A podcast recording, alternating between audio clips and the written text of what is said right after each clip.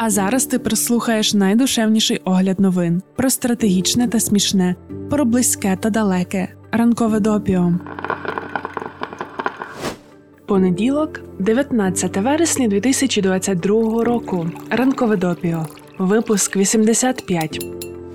Наприкінці минулого тижня в Україні зафіксовано перший випадок віспи мавп. Доброго ранку. Цьому новому нещастю, яке до нас підкралося, ми присвятимо сьогоднішній випуск. Для початку, що відомо про ситуацію в Україні, МОЗ повідомляє, що перший випадок було підтверджено 15 вересня завдяки ПЛР-дослідженню. Пацієнт госпіталізований до медичного закладу для стаціонарного лікування. Він має легкий перебіг хвороби зі симптомів: підвищена температура та висип на тілі. Публічно не повідомляють область, де зареєстровано випадок інфікування, щоб зберегти комфорт пацієнта. Відомо лише, що він був інфікований в одному із великих українських міст. Звідки вірус взявся в Україні? Наразі невідомо. Епідеміологічне розслідування триває. Сам інфікований стверджує, що не мав контактів із хворими на віспу мавп та не був за кордоном. Яка ситуація у світі з поширенням віспи мавп? Давай для початку про Європу. Спочатку спалаху і станом на 13 вересня 2022 року було зареєстровано 19 тисяч 379 підтверджених випадків у 29 країнах, що входять до Європейського союзу та Європейської економічної зони. Окрім того, 47 випадків було зареєстровано в трьох країнах Західних Балкан і Туреччині де найбільше зареєстровано інфікованих. Це п'ять країн: Іспанія, Франція, Німеччина, Нідерланди та Італія. Влітку, на жаль, трапилися також і перші смерті від віспи мавп. Два летальних випадки було в Іспанії та один у Бельгії. Загалом ситуація серед європейських країн є неоднорідною. Протягом минулого тижня 10 з них інформували про зниження кількості повідомлень щодо інфікування. Лідери тут Латвія, Словаччина та Португалія. У дев'яти країнах навпаки зафіксовано збільшення кількості повідомлень: це Австрія, Чехія, Естонія, Греція, Угорщина, Ірландія, Італія, Люксембург і Польща. У Сполучених Штатах Америки зараз спостерігають зниження кількості нових випадків віспи мавп. Станом на 14 вересня там було виявлено майже 23 тисячі випадків. У країнах Латинської Америки ситуація ж навпаки невтішна. Там віспа мавп швидко поширюється. Найбільшу кількість інфікованих зареєстровано в Бразилії та Перу. Ці країни на межі надзвичайної ситуації. Африканські центри з контролю та профілактики захворювань цього року виявили близько трьох тисяч підозр на віспу мавп. Понад 100 випадків стали летальними. Щодо африканських країн, то ці цифри є дуже відносними, оскільки немає можливості проводити тестування. Згадуючи відео у Тіктоці, як у китайських містах реагували навіть на один зафіксований випадок коронавірусу, закриваючи на ізоляцію абсолютно всіх, нам стало допитливо. А як там справи із віспою мавп? Якраз у п'ятницю, 16 вересня, місто Чунцін повідомило про перший підтверджений на території материкового Китаю випадок в особи, яка прибула з-за кордону. Будемо спостерігати за розвитком подій,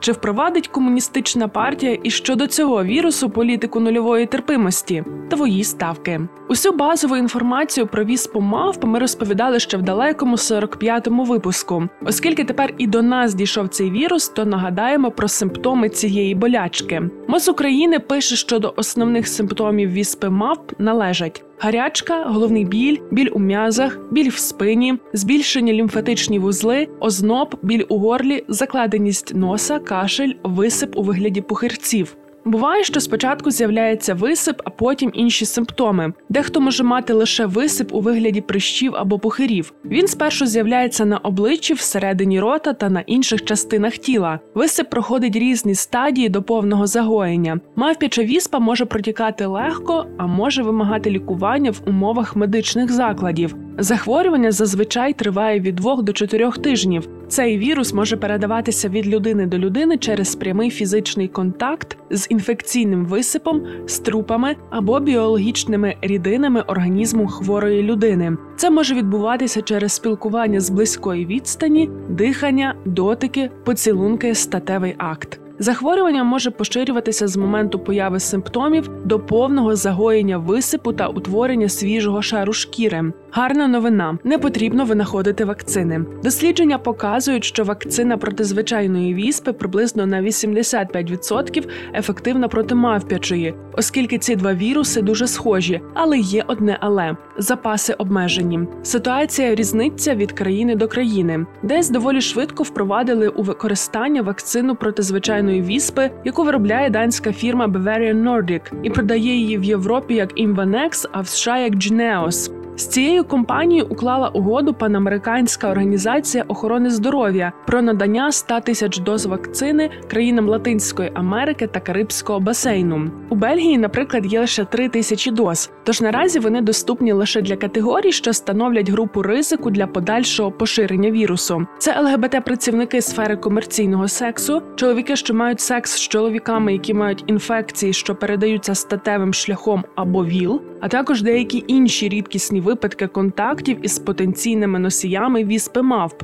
Сусідня Франція має набагато більшу кількість вакцини. Точна кількість невідома, але озвучено, що в країні вже введено понад 53 тисячі доз. У Парижі щеплення також стали доступними для людей з-за кордону. У Швейцарії не було власних доз вакцини, через що уряд піддали хвилі критики. Минулої середи урядовці оголосили, що закуплять 100 тисяч доз. Серед європейських країн точаться дискусії щодо нерівності у доступі до вакцини. Це призводить до нових дипломатичних угод щодо розподілу доз між країнами Європи, які цього потребують. Нерівність доступу до вакцини проблема не лише європейська. Ми б навіть сказали, що це меншою мірою проблема європейських країн. Від цього традиційно страждають країни Африки, де невеликі кількості доз довгий час були доступні лише для дослідницьких цілей. Що дуже прикро, адже починаючи з 2000 року в Африці щороку реєструється від однієї до двох тисяч підозр на віспу мавп. Країни з високим рівнем доходу розкупили вакцини після перших повідомлень про появу вірусу на їхніх теренах, не залишивши майже нічого для країн, які роками боролися з цим вірусом. Загалом компанія Bavarian Nordic мала приблизно 16 мільйонів доз вакцини, більшість з яких або вже належала Сполученим Штатам, або була законтрактована ними. США внесли понад 1 мільярд доларів на розробку цієї вакцини. Це було в межах стратегії національного захисту після 11 вересня коли чиновники побоювалися, що віспа може бути використана як біологічна зброя. Ці зарезервовані американські дози мали призначення з запасів оборони, тож були у формі масових ліків, а не вакцин у пляшечках. Це сповільнювало розповсюдження. Тим не менше, Рошель Валенські, директорка центру контролю та профілактики захворювань, нещодавно повідомила, що було введено більше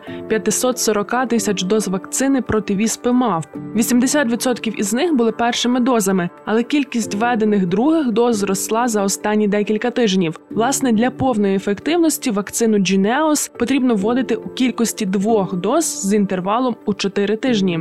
ABC News розповідають історію австралійського художника Генрі Боуза. Він підхопив віспу мап за кордоном та ділився у соціальних мережах власним досвідом протікання недуги. Митець просить інших не ставитися легковажно до цієї хвороби, оскільки вона завдає сильного болю та емоційного стресу. Здається, дійсно у цій новій напасті приємного мало. Треба берегтися. Для цього МОЗ рекомендує уникати тісного контакту шкіра до шкіри з людьми, у яких є симптоми, схожі на віспу мавп уникати контакту з предметами та матеріалами, якими користувалися хворі, регулярно мити руки з милом або використовувати дезінфекційний засіб на спиртовій основі. Особливо це варто робити перед прийомом їжі, після відвідування ванної кімнати та перед тим як торкатися власного обличчя, дезінфікувати та мити поверхні, до яких зазвичай торкаєтесь там, де могли бути інфіковані люди. Ти можеш подумати, що на цьому ми закінчимо із віспою мав. Аж ніяк. Продовжимо. Розповімо про дискусії, що точаться навколо назви вірусу. Це буде секунд за 20, А наразі попросимо поставити вподобайку, якщо твоя платформа для прослуховування має таку опцію. Якщо ти слухаєш нас на Apple Podcasts, то ми чекаємо від тебе зірочок. Ну і так, нам ніколи не набридне отримувати від тебе коментарі. Дякуємо і повертаємося до віспи мавп. З серпня активно почали говорити про перейменування. Ми розібралися, чому зараз і тобі розповімо, але для початку нагадаємо, звідки походить назва віспа мавп. Вірус названо на честь тварин, у яких його виявили. За даними Центру з контролю та профілактики захворювань, вірус вперше зафіксували у 1958 році серед мавп, яких утримували для дослідження в Копенгагені, столиці Данії. Ось тут дуже важливо: це була колонія лабораторних мавп, яких завезли в державний інститут сироваток із Сингапуру. Вчені, які виявили вірус, вирішили назвати його на честь своїх піддослідних тваринок. Уважили, так би мовити. Перший випадок захворювання серед людей зафіксували більш ніж через 10 років по тому у Демократичній Республіці Конго. Що ж до тваринного резервуару вірусу, то вчені кажуть, що ним найбільш вірогідно є гризуни. А тепер повернімося до питання перейменування. Причин для цього є декілька: перша тварини. Хоч науково підтверджено, що вірус не передається від мавп. Нещодавно в Бразилії почали циркулювати безпідставні побоювання, що таке мавп передають вірус людям. Це спровокувало спалах насильства проти мармозеток і мавп капуцинів. В результаті щонайменше сім тварин померли. Друга причина акцент на Африці. Деякі західні змі використовували фотографії темношкірих африканців з ураженнями, щоб проілюструвати спалах. Це дуже лицемірно, адже спалах вірусу майже повністю вразив лише світлошкірих чоловіків. Багато статей також неправильно описували вірус як ендемічний для Африки. Ендемія це термін епідеміології. Він означає постійне існування на якій-небудь території певного, частіше всього інфекційного захворювання. Інфекційна хвороба є ендемічною в певній популяції, коли ця хвороба постійно підтримується в цій популяції без потреби в зовнішніх джерелах. До актуального глобального спалаху віспи мавп передача від людини до людини цього вірусу в країнах Африки була відносно рідкісною. Більшість випадків інфікування відбувалася в сільській місцевості серед людей, які мали прямий контакт з дикими тваринами. Десятки вчених з африканського континенту написали відкритого листа, у якому зазначили цитуємо. У контексті цього глобального спалаху постійне посилання на те, що цей вірус африканський, є не тільки неточним, але й дискримінаційним і стигматизуючим. Кінець цитати. Багато експертів та експерток кажуть, що назва віспа мавп викликає расистські стереотипи, підсилює образливі наративи про Африку як небезпечний континент повний епідемій, і сприяє стигматизації, яка може завадити людям звертатися по медичну допомогу. Чому є ініціатива щодо перейменування вірусу? Зрозуміло. А наскільки це реалістично зробити? Є міжнародний комітет з таксономії вірусів.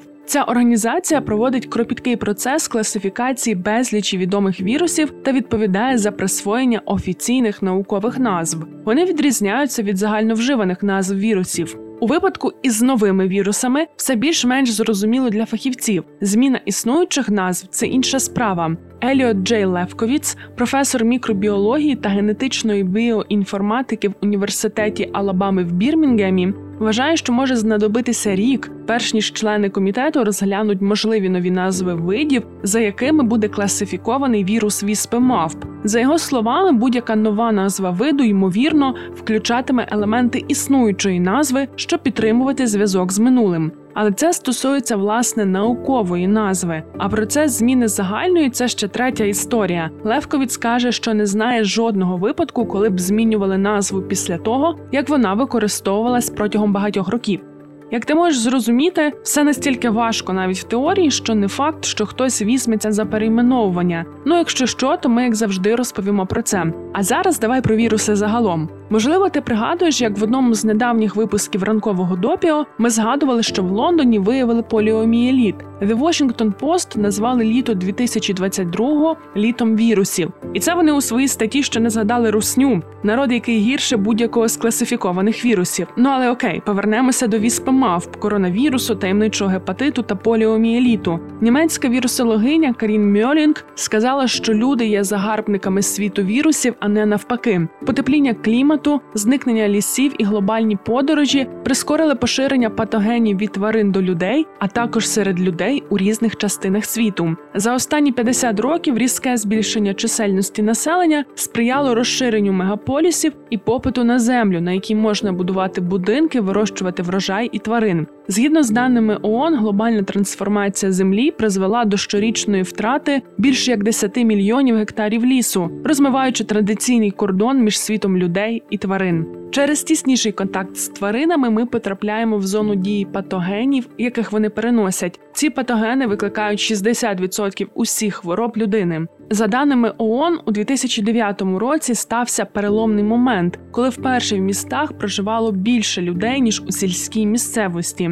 Збільшення кількості мешканців міст призвело до перевантаження та забруднення систем водопостачання та каналізації, особливо в бідніших країнах. Такі умови закладають основи для поширення хвороб, що передаються через воду. Наприклад, холера, яка спричинила понад 820 тисяч захворювань і майже 10 тисяч смертей на Гаїті після землетрусу в 2010 році. Хоча холеру спричиняють бактерії, вода також передає віруси, включаючи гепатити А та Е, ротавіруси, норовіруси та поліовіруси. У той час, як клімат наближає людей до тварин, високі температури приваблюють комах та інших носіїв хвороб у частини світу, які колись були занадто холодними для виживання. Наприклад, азійський тигровий комар неухильно рухається на північ і переносить на нові континенти такі хвороби, як чікунгун'я, вірус Зіка та гарячка Денге. Цей комар, офіційна назва якого Аедес Піктус, колись зустрічався переважно в тропічних лісах Південно-східної Азії,